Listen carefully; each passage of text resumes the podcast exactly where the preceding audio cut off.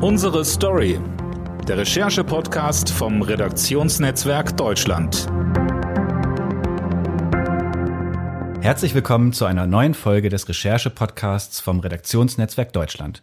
Mein Name ist Dirk Schmaler und ich spreche heute mit Christina Dunz, seit Anfang des Jahres stellvertretende Leiterin des RND Hauptstadtbüros. Hallo Christina. Hallo Dirk. Christina, wir wollen heute über die CDU sprechen. Die hat nach einem viele Monate andauernden Rennen seit diesem Wochenende mit Armin Laschet einen neuen Vorsitzenden. Ich würde dich gerne mal zu Anfang fragen, jetzt kannst du es ja sagen, war das auch dein Favorit? Hat die CDU die richtige Wahl getroffen in deinen Augen? Das wird man erst mal sehen, ob sie wirklich die richtige Wahl getroffen hat. Äh, auf jeden Fall war vorher gezählt worden, wie viel Delegiertenstimmen jeder Kandidat bekommen kann. Armin Laschet hat den starken Landesverband Nordrhein-Westfalen hinter sich.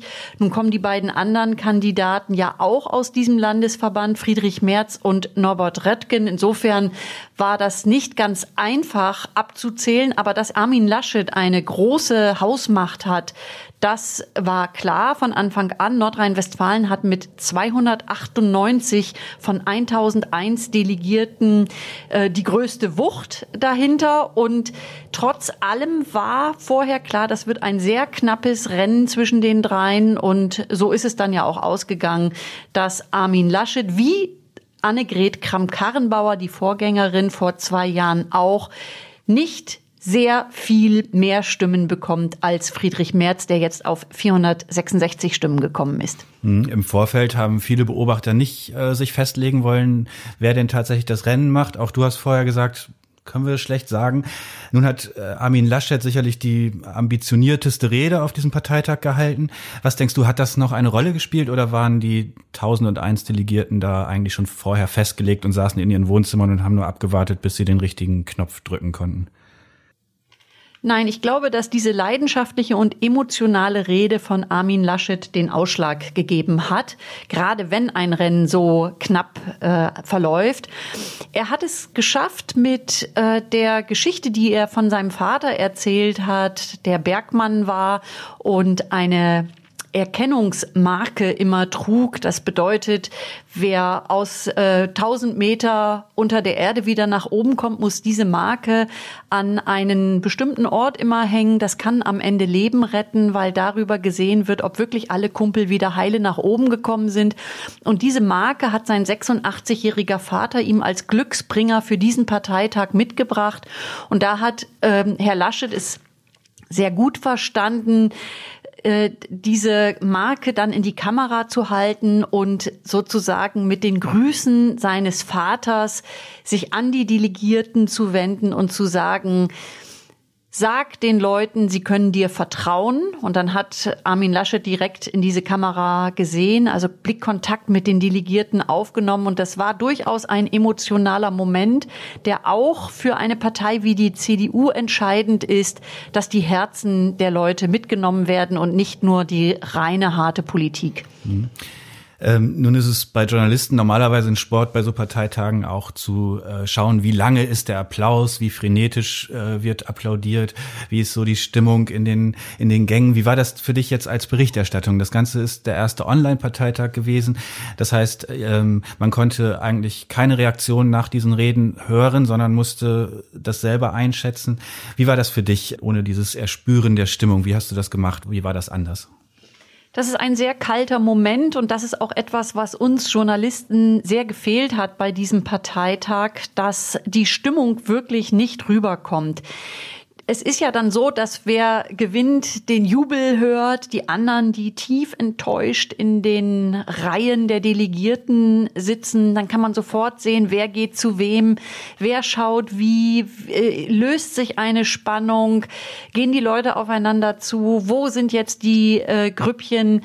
Das hat alles gefehlt. Das macht etwas, äh, so ein Parteitag verläuft dann doch sehr, sehr nüchtern und man muss sich das alles äh, im Nachgang mit Gesprächen, mit Telefonaten erarbeiten und hat nicht gleich eben dieses Gespür dafür, was man, was sonst einfach eben mitkommt, dass man getragen wird von einer Stimmung und äh, das dann auch alles direkt in die Berichterstattung einfließen lassen kann. Das ist wirklich ein großes Manko.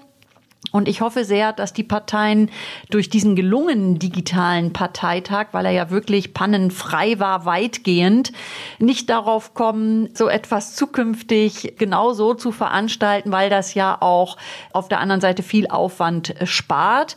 Und da hoffe ich mal sehr, dass Sie alle dabei bleiben, dass Präsenzparteitage wirklich einfach die bessere Variante sind. Hm. Wie muss man sich das vorstellen? Saßt du dann auch äh, vor deinem Computer und hast gleichzeitig dein Telefon bedient und versucht, so Reaktionen zu bekommen und äh, eine bessere Einschätzung auch äh, der Stimmung unter den verschiedenen Gruppierungen der Delegierten? Oder wie, wie, wie, wie macht man das praktisch? Also wir waren ja hier im Büro zusammen mit Eva Quadbeck und äh, Daniela Fates und wir hatten sämtliche Schirme, Handys, iPads auf und haben auf allen Kanälen danach äh, gefunkt über SMS. Äh, es ist dann ja nicht so viel Zeit, erstmal das alles in Ruhe zu besprechen, aber wir haben das natürlich dann über diesen Weg gemacht und haben uns das äh, so zusammengesucht. Das geht alles klar, aber es, es war was ganz anderes. Es war auch ein bisschen aufregend, ein bisschen ein Abenteuer, äh, so zu arbeiten. Es ist auch alles gut äh, gelaufen am Ende. Aber es ist einfach äh, mühsamer und man ist, man fühlt sich zumindest ein Stück weiter weg. Mhm.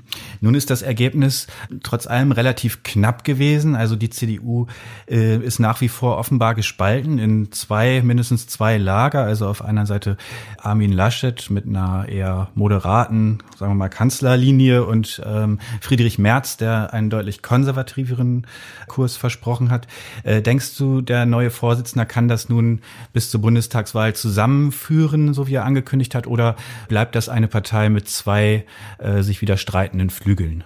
Die CDU ist meiner Ansicht nach sehr zerrissen. Das hat dieses ja wieder sehr, sehr gute Ergebnis für Friedrich Merz auch gezeigt.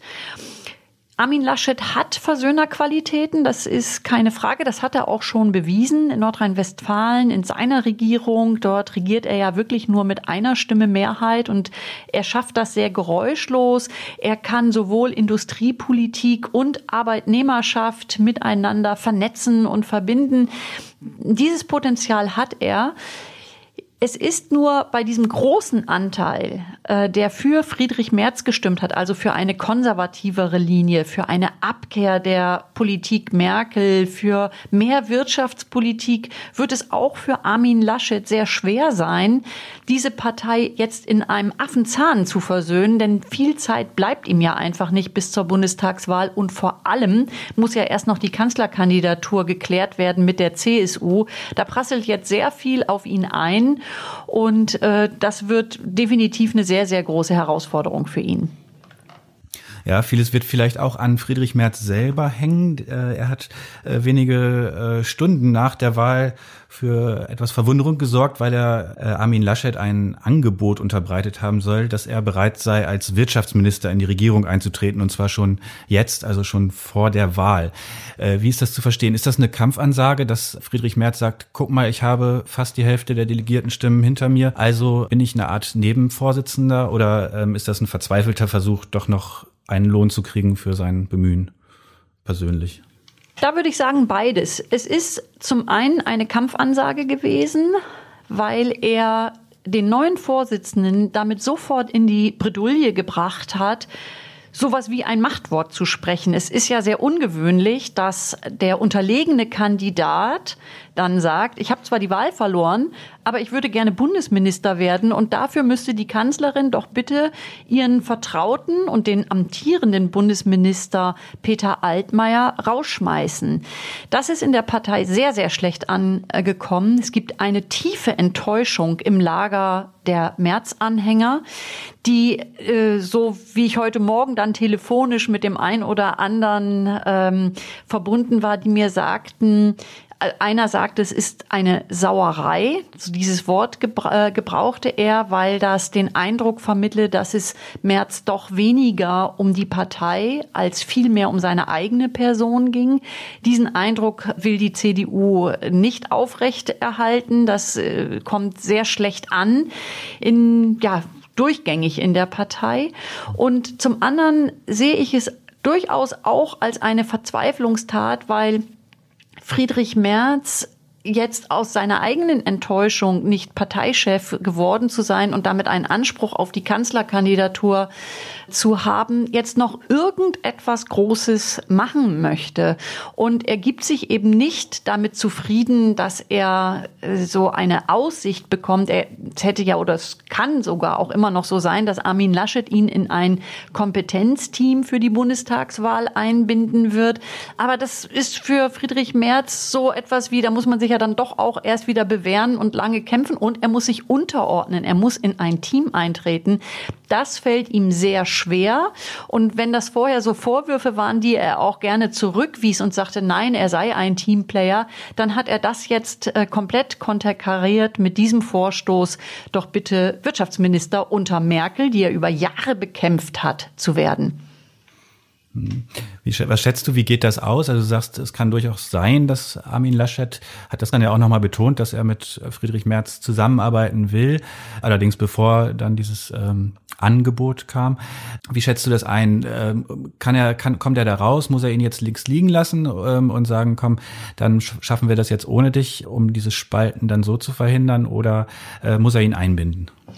Das wird für Armin Laschet jetzt sehr viel schwerer, ihn einzubinden nach diesem Pseudo-Angebot, denn er muss natürlich auch den anderen in der Partei zeigen, dass das keine gute Variante ist, die man dann vorschlägt als äh, Verlierer einer Wahl. Auf der anderen Seite, Armin Laschet mag Friedrich Merz, er schätzt ihn auch und er wollte ihn auch einbinden in ein Team. Ich vermute, dass er das trotzdem noch machen wird und auch versuchen wird und die, das Signal senden wird, diese Partei muss zusammenrücken, keiner soll am Rand stehen.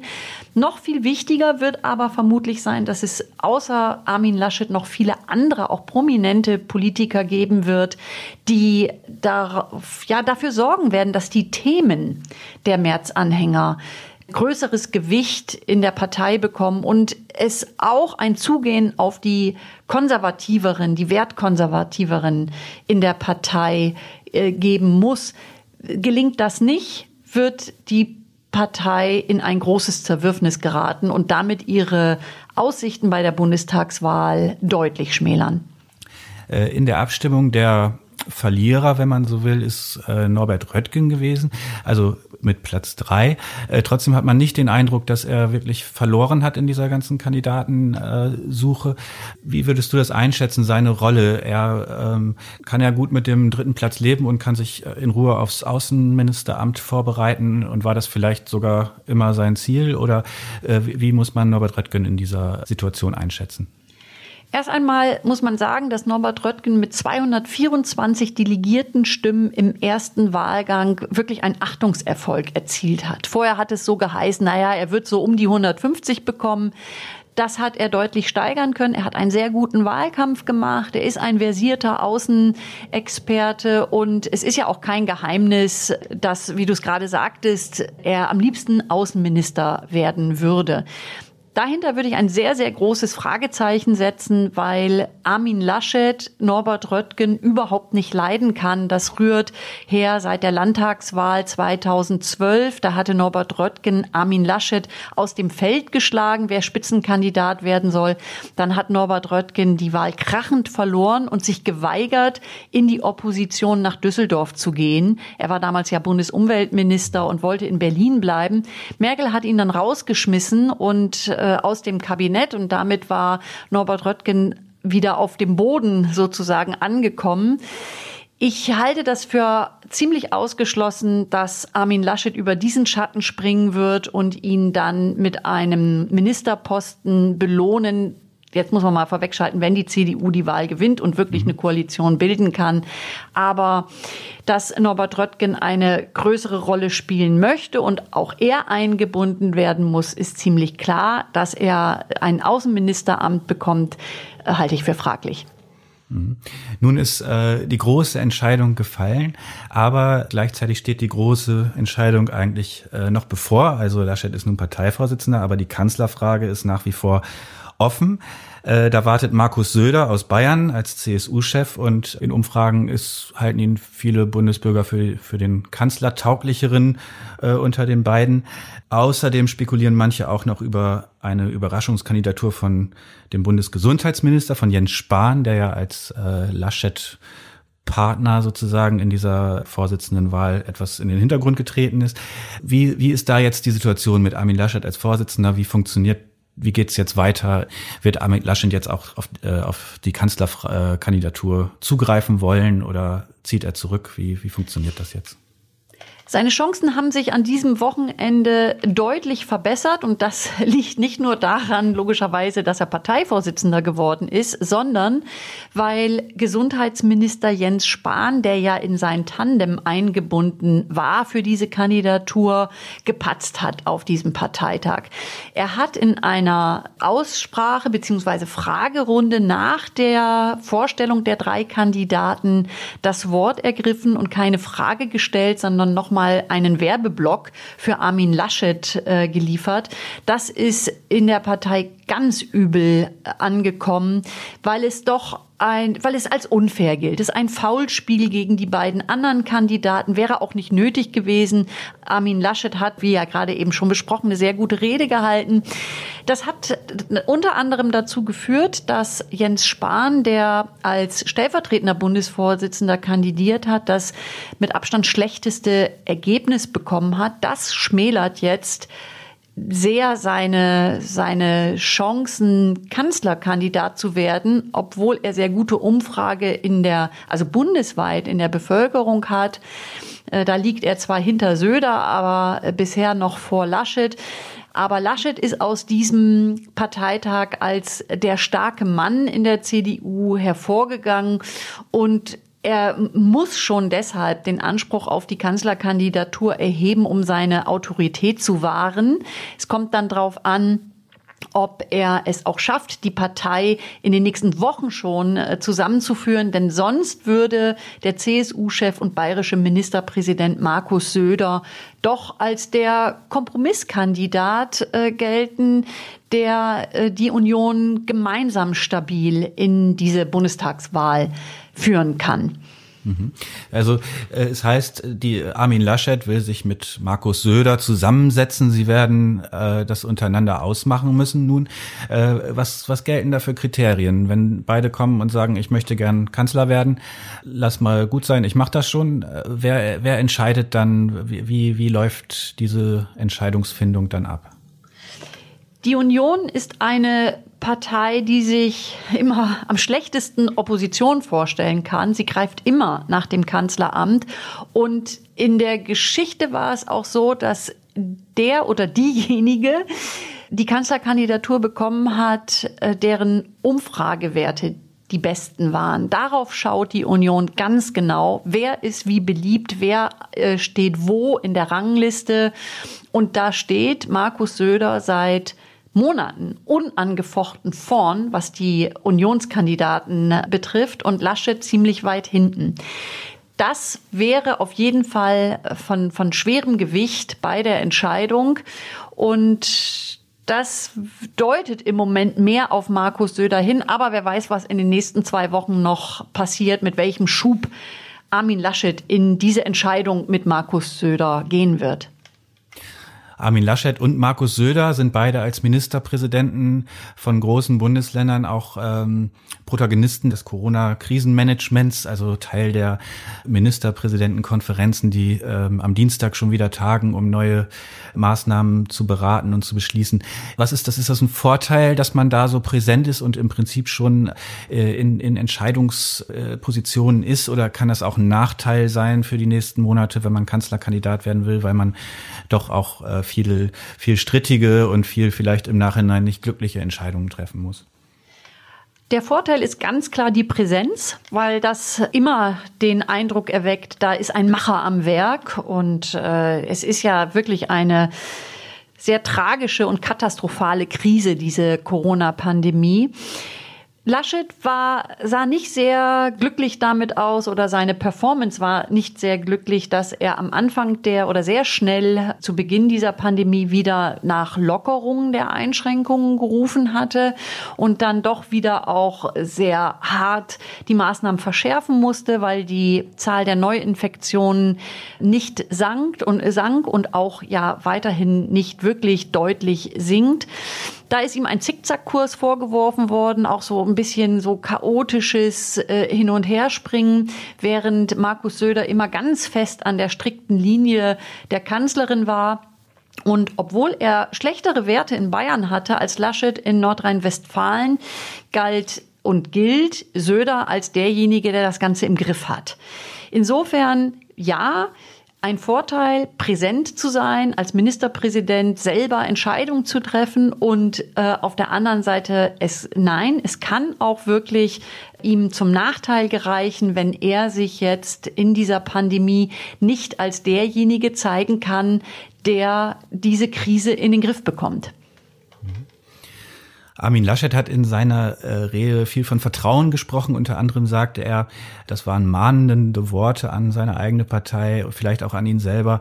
Vertrauen wird nicht vererbt. Damit äh, blickte er auf äh, die Zeit nach Merkel. Du beobachtest die CDU ja schon seit vielen Jahren im politischen Berlin und tatsächlich hat die Partei sich sehr lange an Angela Merkel orientiert und auch mit ihr Wahlen gewonnen. Man sagt, viele CDU-Stimmen sind eigentlich Merkel-Stimmen. Denkst du, sie ist strukturell gut vorbereitet auf die Zeit ohne die Kanzlerin und damit auch auf den, auf den Wahlkampf? Ich finde, die CDU ist sehr schlecht vorbereitet und sie hat ja eine riesige Chance verspielt. Angela Merkel hat 2018 äh, gesagt, dass sie nicht wieder antreten wird, was ja ein Novum in der Geschichte der Bundesrepublik ist, dass ein Kanzler, in diesem Fall die Kanzlerin, nicht durch Abwahl, Rücktritt oder ja ohne großes Drama äh, von der Bühne verschwindet, sondern sie hat die Weichen gestellt für einen geordneten Übergang und damals ist sie ja auch direkt vom Parteivorsitz, hat sie sich ja zurückgezogen. Dann kam Annegret Kramp-Karrenbauer und die Partei hat es nicht vermocht, äh, ihr knappes Ergebnis damals äh, gegen März in eine Versöhnung und in einen neuen Zusammenhalt umzumünzen. Deswegen ist das Ganze monatelange Theater um die Nachfolge jetzt ja auch gewesen, denn sonst wäre ja ganz normal Annegret Kramp-Karrenbauer im Amt bestätigt worden und mit einigen Glück Kanzlerkandidatin geworden. Diese ganze Zeit ist vertan. Jetzt muss es im Turbogang geschehen und insofern sehe ich die Partei nicht gut vorbereitet, weil neue Zerwürfnisse erstmal kommen werden und wieder zugeschüttet werden müssen. Und dann kommt dazu, meiner Ansicht nach, dass die Wähler in Deutschland erst im Sommer richtig erkennen werden, dass Merkel nicht mehr da sein wird. Und das wird sie nochmal verunsichern. Da muss es einen sehr, sehr starken CDU-Chef und Kanzlerkandidaten geben, um diese Lücke dann zu schließen. Muss denn äh, so ein so ein Kanzlerkandidat äh, sich irgendwie emanzipieren, auch öffentlich von der Kanzlerin, um überhaupt wahrgenommen zu werden als als eigenständiger Kandidat? Oder gibt es so einen bruchlosen Bruch, den es ja auch in der äh, oder bruchlosen Übergang, den es ja auch in der äh, deutschen Geschichte so noch nicht gegeben hat? Alle Versuche von auch von CDU-Politikern, sich von dem Kurs der Kanzlerin, also dem Kurs der Mitte, deutlich abzuwenden, sind, haben nie zu Mehrheiten geführt. Und äh, viele sind daran gescheitert. Und deswegen ist es so interessant, dass Markus Söder als CSU-Chef, also de der Partei, die so vehement gegen die Kanzlerin in der Flüchtlingskrise gearbeitet hatte, dass er sich jetzt an die Seite von Merkel gestellt hat, ja schon seit über einem Jahr, auch was die Frage der Flüchtlinge betrifft, einen moderateren Ton angeschlagen hat und ihm die Umfragewerte, was das betrifft, recht geben. Insofern ist es wirklich ein Ritt auf der Rasierklinge, sich jetzt von Merkel äh, abzusetzen, zumal man ja jetzt sagen kann, es sind nur noch ein paar Monate. Warum soll man jetzt äh, dann nachtreten und eine ja im In- und Ausland anerkannt erfolgreiche Kanzlerin da äh, niederzumachen oder ihre Verdienste zu schmälern. Ich vermute, das würde nicht wirklich zum großen Erfolg führen.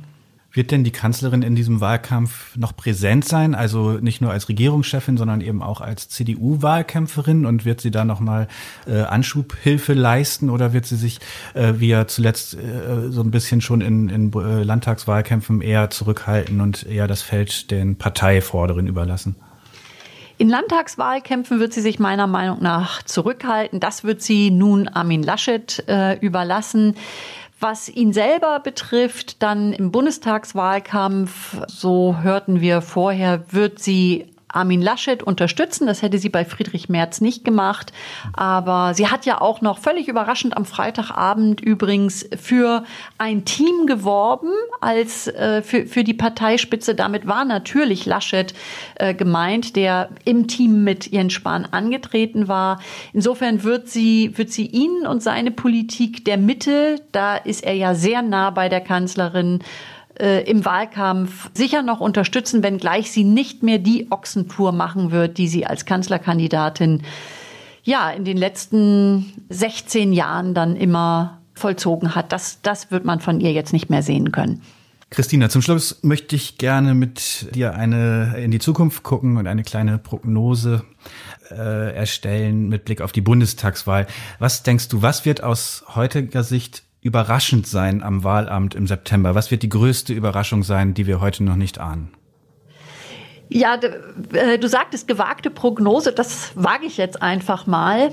Äh, wenn die CDU es nicht schafft, und ich würde da wirklich Zweifel anmelden, dass sie es schafft, das Vakuum, die Lücke, die Merkel reißen wird, zu schließen, dann wird für die Grünen die riesige Chance bestehen, nicht Robert Habeck zum Kanzlerkandidaten zu machen, sondern Annalena Baerbock.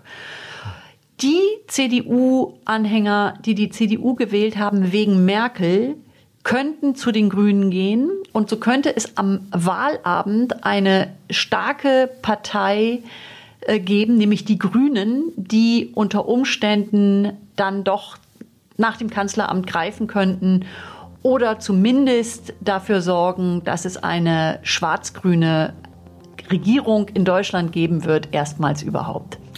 Ja, das war eine gewagte Prognose, aber womöglich werden wir uns da überraschen äh, lassen. Das war das Kollegengespräch vom Redaktionsnetzwerk Deutschland, diesmal mit Christina Dunz. Herzlichen Dank, Christina, sehr interessant. Ja, vielen Dank. Ich, ich sage danke. Und wir hören uns in der nächsten Woche wieder, wenn Sie mögen. Bis dahin, tschüss.